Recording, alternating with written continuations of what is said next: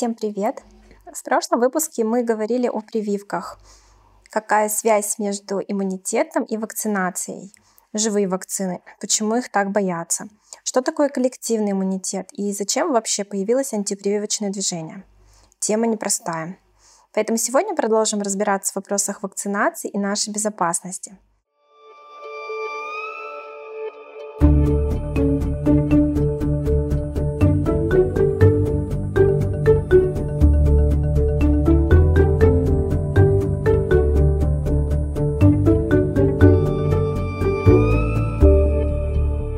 Инструкция не прилагается. Вот когда мы говорим э, про страхи вокруг вакцинации, вот первое то, что вы сказали, действительно, э, как обеспечивается безопасность, но и второй момент, ведь все в основном боятся как раз поствакцинальных осложнений, то есть вот этих побочных эффектов. Вот почему не ставлю прививку? Потому что боюсь какого-то побочного эффекта. А можете здесь подробнее рассказать, развеять этот миф, скажем так? Вакцины – это одни из самых хорошо изученных препаратов на фармакологическом рынке. Абсолютно любая вакцина проходит тщательную проверку до того момента, пока она не признается пригодной к использованию. От нескольких лет до нескольких десяток лет занимает разработка каждой из вакцин. За все это время она проходит ряд доклинических и клинических испытаний оценивается эффективность, безопасность и целесообразность применения той или иной вакцины. И уже после того, как вакцина появилась на рынке, ее стали использовать, она постоянно проходит повторные проверки. Э, Все это нужно для того, чтобы иметь возможность отследить возможные новые неблагоприятные проявления после вакцинации и суметь вовремя среагировать. В то время, когда вакцины производятся, они проходят контроль по э, нескольким стандартам. Э, один из них называется фармакопея. Э, в Российской Федерации существует программа государственной фармакопеи. Она находится под надзором государства, имеет юридическую силу и, согласно требованиям государственной фармакопеи, в ней описываются, как изготавливать, хранить и применять лекарственные средства, в том числе и вакцины. И второе – это стандарты GMP. Это стандарт надлежащей производственной практики, который также устанавливает требования к тем организациям, которые производят медицинские э, различные препараты и вакцины. Таким образом, любая вакцина проходит огромное количество испытаний, и только тогда, когда производитель убедился в эффективности и безопасности вакцины, она попадает на рынок. При этом, как мы с вами говорили ранее, э, вакцина – это не золотая таблетка, не имеющая никаких противопоказаний и не имеющая побочных эффектов. К сожалению, даже сейчас побочные эффекты от вакцин встречаются. Но при этом частота возникновения поствакцинальных реакций после введения вакцины и после встречи с дикой инфекцией, они абсолютно несопоставимы. Например, если мы говорим про достаточно распространенное заболевание, такое как ветряная оспа, то знаем, что вероятность развития менингоэнцефалита то есть воспаление мозговых оболочек после перенесенной инфекции, возникает у одного человека из 500. Если мы говорим про вакцинацию, то такое поствакцинальное осложнение, как вакцинальный менингоэнцефалит, развивается у одного человека на 500 тысяч вакцинированных. То есть разница между двумя этими состояниями в тысячу раз.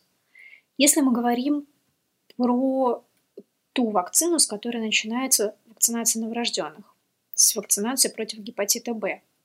Вероятность развития тяжелой аллергической реакции при вакцинации этой вакцины составляет один случай на 600 тысяч вакцинированных детей.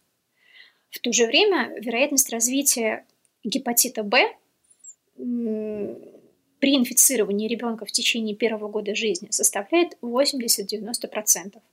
Это совершенно несопоставимые цифры между собой. То есть гораздо выше получить вероятность серьезно пострадать от болезни, чем от самой вакцины. При этом, безусловно, абсолютно каждый, даже единичный случай поствакцинальной реакции – это очень много. Э, тем не менее, в масштабах государства и в масштабах всего мира преимущества вакцинации значительно перевешивают риски. И без вакцинации количество случаев болезни, осложнений и смерти было бы гораздо больше. И тут мы можем вспомнить про... И тут мы можем произвести, провести аналогию с автомобильным ремнем безопасности. Мы знаем, что автомобиль – это одно из самых опасных средств для передвижения.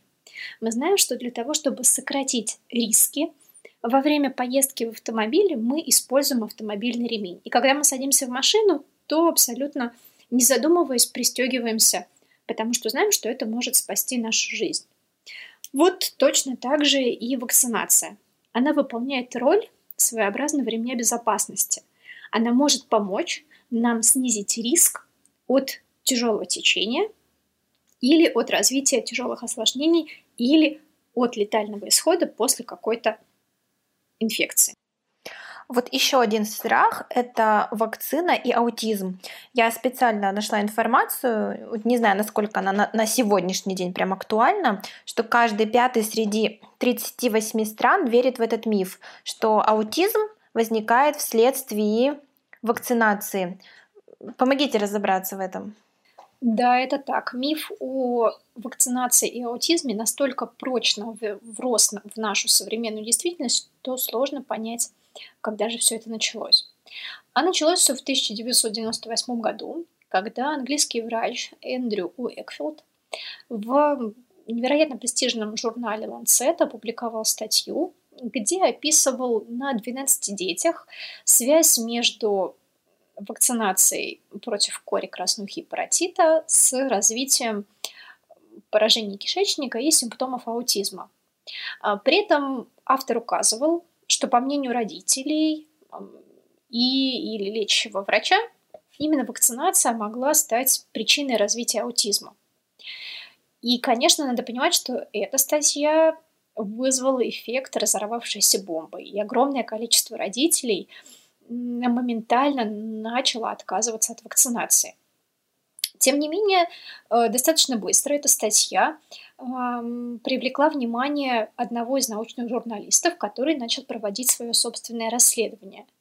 И что же было выявлено? Было выявлено, что исследование было проведено с грубыми нарушениями.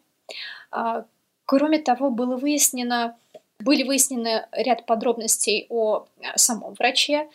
Стало известно, что за некоторое время до этого он подал патент на изобретение собственной вакцины против кори. А, кроме того, он получил достаточно крупную сумму денег от адвокатов э, тех пациентов, которые входили в это исследование, э, потому что выводы, которые были в этой статье, принимались судом и позволяли получить компенсацию от производителей вакцин. А, таким образом, стало понятно, что выводы, которые сделаны в этом исследовании, абсолютно некорректны. И, конечно же, в результате надо было понять, есть ли реальная связь между вакцинацией и аутизмом, раз уж такая проблема и такой вопрос к вакцинам возник. В одной маленькой Дании было проанализирована связь вакцинации с целым рядом заболеваний.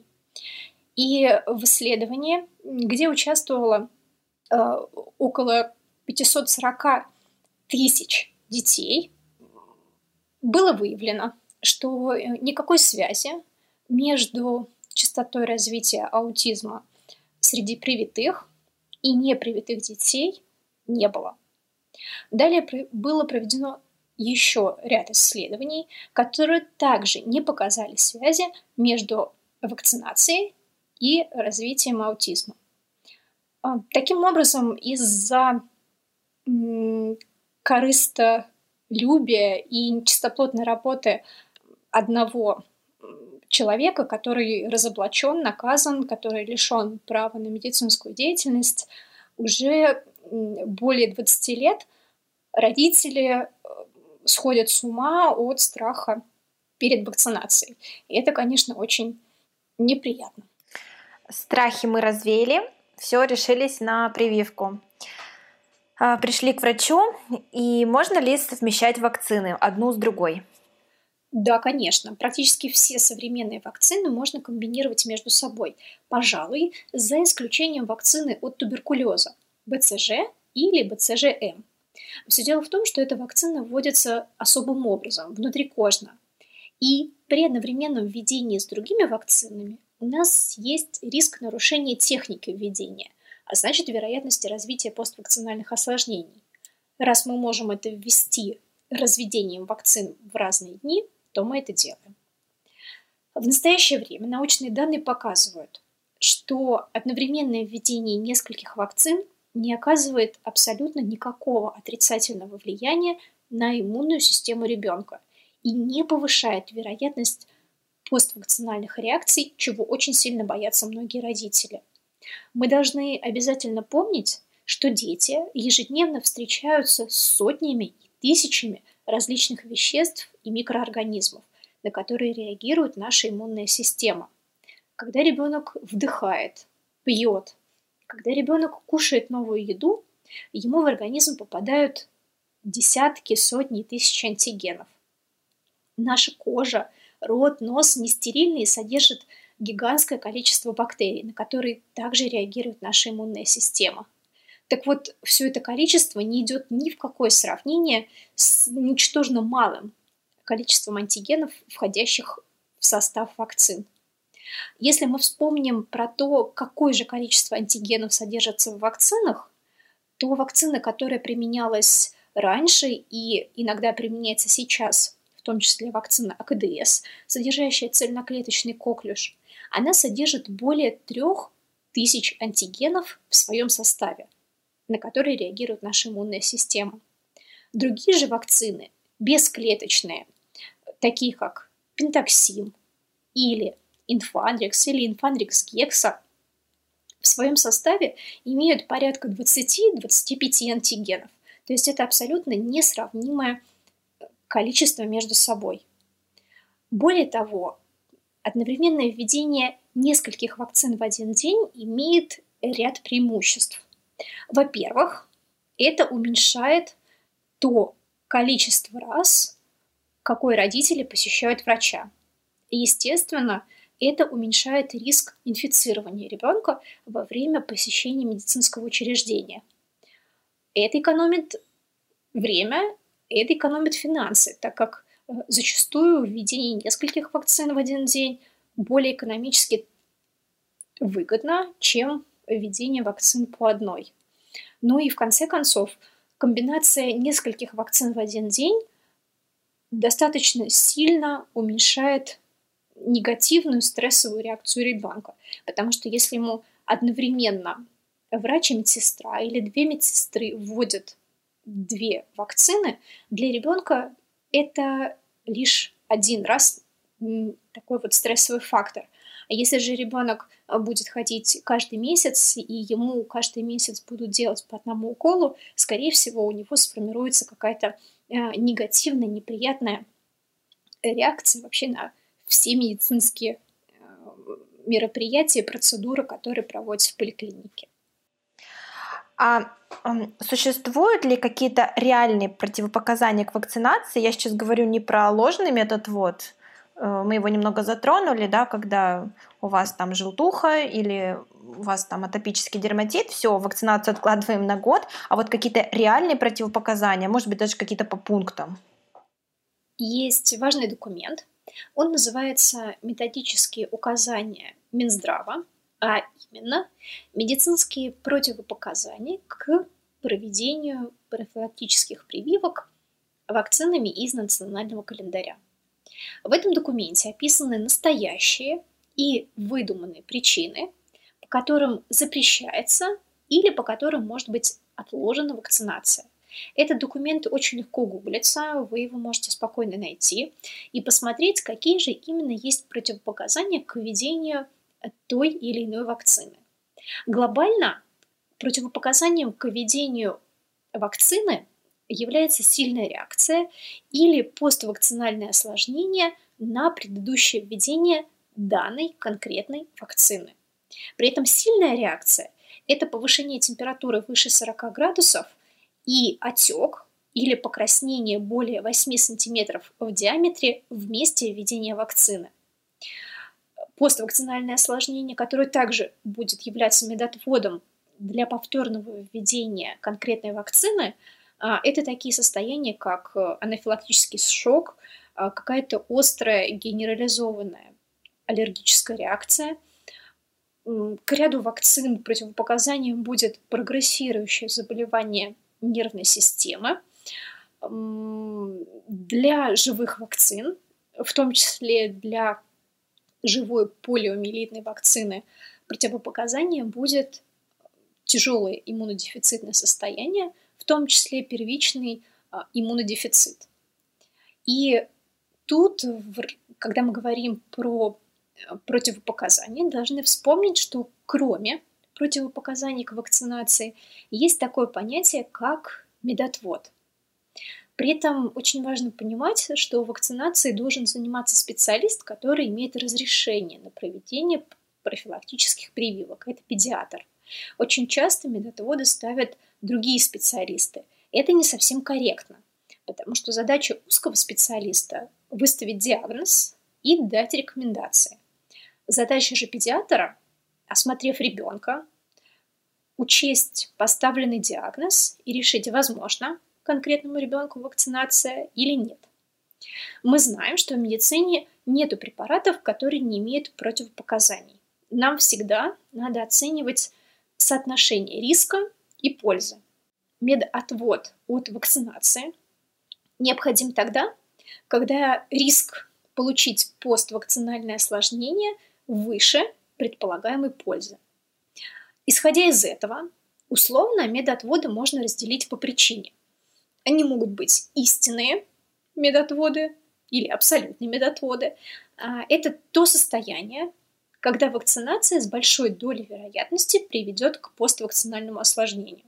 Например, первичный иммунодефицит и вакцинация живыми вакцинами. Это несовместимые между собой понятия. Ложные медотводы – это те состояния или заболевания, которые никак не влияют на частоту поствакцинального осложнения. Например, гемоглобин около 100 грамм в литре, или эм, предстоящая поездка, или синдром прорезывания зубов, или отстаточные сопли после перенесенного ОРВИ, изменение цвета стула, увеличение тимуса. Все это является ложными медотводами, которые никак не влияют на вероятность развития поствакцинальных осложнений. И, кстати говоря, Э, выставление подобных ложных медотводов а, является основанием считать специалиста, выставившего их некомпетентным в сфере вакцины профилактики. Кроме разделения медотводов по причине на абсолютные ложные, есть еще и разделение истинных медотводов на постоянные и временные. Постоянные медотводы – это те заболевания состояния, при которых вакцинация не может быть проведена никогда. Например, если на предыдущее введение какой-нибудь вакцины возникла та сильная реакция или поствакцинальное осложнение, про которое мы уже говорили, мы не можем и никогда не сможем вводить эту вакцину повторно. Временные медотводы – это те заболевания или те состояния, при которых вакцинация не может быть проведена сейчас, потому что временно это может повысить частоту поствакцинальных осложнений или утяжелить заболевание. Например, если у ребенка в настоящий момент обострение атопического дерматита, или у него какое-то острое лихорадочное инфекционное заболевание, или у него э, некомпенсированный аутоиммунный тиреоидит, то в, данном, в данную конкретную минуту времени мы не сможем провести ему вакцинацию. При этом, когда ребенок выйдет в ремиссию, выздоровеет или заболевание у него будет компенсировано, мы совершенно спокойно сможем его вакцинировать. В нашей стране есть проблема, достаточно большая, и она связана с избыточным выставлением ложных медотводов. А в результате этого те самые уязвимые категории людей, беременные женщины, дети, маленькие дети до года, дети с хроническими заболеваниями, дети с первичными иммунодефицитами, взрослые с иммунодефицитами, а, начинают страдать. К сожалению, очень часто в этом виноваты врачи, поэтому необходима гигантская работа по повышению квалификации э, специалистов в области вакцины профилактики. Э, где же еще нам можно почитать про медотводы? В том самом методическом указании, про которое я говорила в начале этого вопроса, э, там написано про противопоказания каждой вакцине. Если через ГРЛС, то есть через государственный реестр лекарственных средств, найти инструкцию к каждой вакцине, там вы также сможете увидеть противопоказания к введению той или иной вакцины. И, конечно же, есть несколько прекрасных просветительских профилей по э, вакцине профилактике. Это профиль Антонины Обласовой, а, профиль а, Инфодок, профиль Petitbet, большущий проект «Включи голову». Это я описываю те профили, которые есть в Инстаграме, а, где представлена адекватная, современная и грамотная информация на эту тему. Очень рекомендую их изучить. То есть, если был у ребенка не ложный метод ввод, а временный, а, он потом как вакцинируется? По догоняющей вакцинации, правильно? И это зависит от того, насколько долго длился медотвод у данного конкретного ребенка. То есть, если он был не такой длительный, и ребенок уложился, что называется, в промежуток между введениями вакцин, то дальше ему вакцинация проводится, как и должна была проводиться, по графику, по национальному календарю. Если же медотвод по какой-то причине затянулся надолго, то в этих случаях врачу необходимо составить график так называемой догоняющей вакцинации. Эм, кроме ситуации с временными медотводами, у педиатра часто встает проблема составления графика вакцинации ребенку более старшего возраста. То есть к нам может прийти ребенок, например, в возрасте 3 лет, 6 лет или 10 лет, который ранее не вакцинировался, и родители которого задумались о целесообразности вакцинации и пришли с вопросом о том, как же нужно вакцинировать ребенка. И тогда врачу для того, чтобы составить график догоняющей вакцинации, нужно ответить на ряд вопросов. А, во-первых, ему нужно понять, какие же прививки уже никак не могут быть сделаны ребенку. Мы знаем, что если ребенок старше 12-15 недель, то уже поздно начинать вакцинировать его от ротовируса.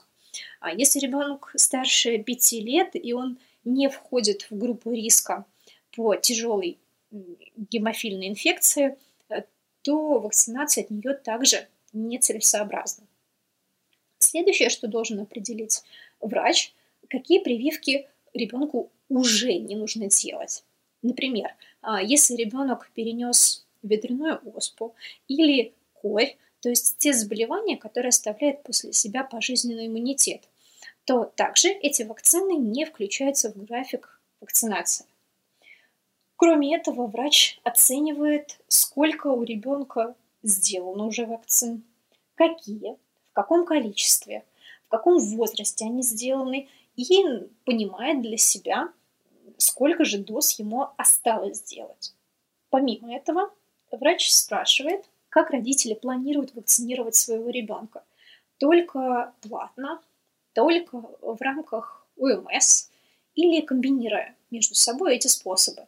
Пожалуй, комбинация способов, она наиболее удобно, может быть, для большинства родителей, потому что мы знаем, что есть достаточное количество вакцин, которые могут быть сделаны бесплатно в государственной поликлинике в рамках обязательного медицинского страхования. В то же время не все вакцины покрываются за счет ОМС. И тогда э, часть родителей при наличии возможности принимает решение дополнительно вакцинировать ребенка в частных центрах. Кроме этого, конечно, врач э, пытается понять, готовы ли родители совмещать между собой несколько вакцин в один день. И э, есть ли какие-то противопоказания к введению э, той или иной прививки. Суммируя все данные, которые врач получил за время опроса, он составляет график догоняющей вакцинации, зная минимальные разрешенные интервалы между введениями тех или иных вакцин, зная, какое количество доз в каком возрасте эм, той или иной вакцины э, может быть проведено, и то, какие вакцины в каком возрасте уже не вводятся. Ну, то есть я правильно понимаю, если, допустим, э, раньше родители э, не ставили вообще прививок, они изучили этот вопрос более подробно, решились на это, и ребенку, допустим, уже там два с половиной года, то есть не все потеряно, они приходят э, к своему педиатру, да, и просто начинают уже с самого начала прививаться. Да, конечно. Даже если приходит ребенок в этом возрасте абсолютно не вакцинированный, или если приходит ребенок с длительным э, интервалом, в котором никакой вакцинации не было проведено, то есть произошло прерывание курса вакцинации. Педиатр составляет график догоняющей вакцинации, исходя из особенностей данного конкретного ребенка, объясняя при этом родителям, что никуда предыдущие э, введения вакцин не делись. Вакцинация начинается с того места, с которого она остановилась, и что в организме у нас существуют клетки памяти, которые помнят все перенесенные ранее заболевания и все проведенные вакцинации и успокаивает, соответственно, родителей тем, что курс вакцинации не должен начинаться заново. А вот такой вопрос. Э, клетки это все помнят, они молодцы. А бывает так, что вот мама приходит и реально не помнит. Вот ставила она прививку или нет, а медкарта, не знаю, ну, утеряна. Что делать в данном случае родителю? В этой ситуации у родителей и у педиатра есть два сценария развития событий. Сценарий первый родители выясняют информацию каким-то способом в предыдущей поликлинике о том, какие же все-таки конкретно вакцины были введены ребенку. И тогда при выяснении этой информации ребенку дальше проводится вакцинация. Второй сценарий, если родители не могут а, выяснить информацию никаким образом, а, то тогда данный конкретный ребенок считается невакцинированным, и вакцинация начинается заново. А вы еще также сказали про календарь а, вакцинации. То есть он состоит там из скольких? Из 12, да, у нас прививок? Да, в настоящее время туда включены вакцины, защищающие от 12 инфекций. Ну, я, я понимаю прекрасно, что здесь, наверное, и экономические, и политические соображения, почему он такой неполный. То есть, э, если мы берем все-таки расширенный календарь, да, прививаться будем максимально от всех болезней. Ну, от всех инфекций, которые существуют в мире, э, во-первых, вакцин не существует, а во-вторых, просто нет смысла защищаться. Э, да, не от всех, не от всех. Ну, в общем, если мы будем прививаться по расширенному календарю, то мы делаем, допустим, частично то, что подразумевает сделать по ОМС, частично можно это сделать платно просто, да? Да, конечно, они просто делают те вакцины, которые не включены в национальный календарь. Угу. А где можно посмотреть вот этот вообще календарь э, РФ, э, чтобы понять, где все эти, где все эти прививки прописаны? На сайте Минздрава, Роспотребнадзора или просто забив в поисковую строку э, фразу «Национальный календарь профилактических прививок Российской Федерации», вы сможете найти тот самый календарь, в котором по месяцам а, описано, какие прививки должны быть сделаны вашему ребенку. Кроме этого, если мы сразу же вспоминаем про ресурсы адекватной, современной, грамотной информации на тему вакцинопрофилактики, то, пожалуй, а, я бы могла рекомендовать такие сайты, как а, прививка.ру Я привит.ру, сайт Всемирной организации здравоохранения, сайт CDC.gov, это сайт Центра по контролю за заболеваемостью американский, и сайт Immunize.org, на котором публикуются ответы на наиболее часто встречаемые вопросы и на редко, кстати, встречаемые вопросы тоже по теме вакцинации. А, последние сайты англоязычные, но при наличии Google переводчика или Яндекс переводчика эм, прекрасно можно понять, о чем идет речь. Также мы должны помнить, что помимо сайтов которые публикуют данные о национальном календаре профилактических прививок, существуют еще и календари, так называемые региональные. То есть э, это те дополнительные вакцины, которые дополнительно бесплатно могут быть введены в том или ином регионе. А так, например, в Москве, э, в московский региональный календарь вакцины профилактики с декабря прошлого года вошли вакцины против ротовирусной инфекции, против эм, ветряной оспы, гепатита А и менингококковой инфекции. То есть сейчас эм, люди, проживающие в Москве и прикрепленные к городской поликлинике, э, могут получить эти прививки бесплатно. А расширенный календарь, это только его педиатр составляет или все-таки родитель может сам разобраться, посмотреть? На тех же сайтах, про которые мы с вами уже говорили, на сайте Всемирной организации здравоохранения, на сайте CDC.gov, э, Immunize.org, можно найти информацию о том, какие же есть еще вакцины, от чего еще можно защитить ребенка. Но тут очень важно понимать, что не все вакцины, которые есть в Америке и в Европе, лицензированы в России. Так, например, вакцина от менингокока типа Б, которая называется Биксера, не лицензирована у нас, и поэтому, к сожалению, ни в государственной, ни в частных клиниках эм, вакцинировать от э, этой инфекции у нас невозможно. Если у родителей возникают какие-то сложности или вопросы, то самое лучшее, что в этой ситуации можно сделать, на мой взгляд, это обратиться к педиатру, который подскажет, какие же есть еще вакцины, и поможет составить график догоняющей вакцинации. Ну и давайте немножко теперь пофантазируем. Насколько вообще реально искоренить какую-то болезнь именно с помощью вакцины?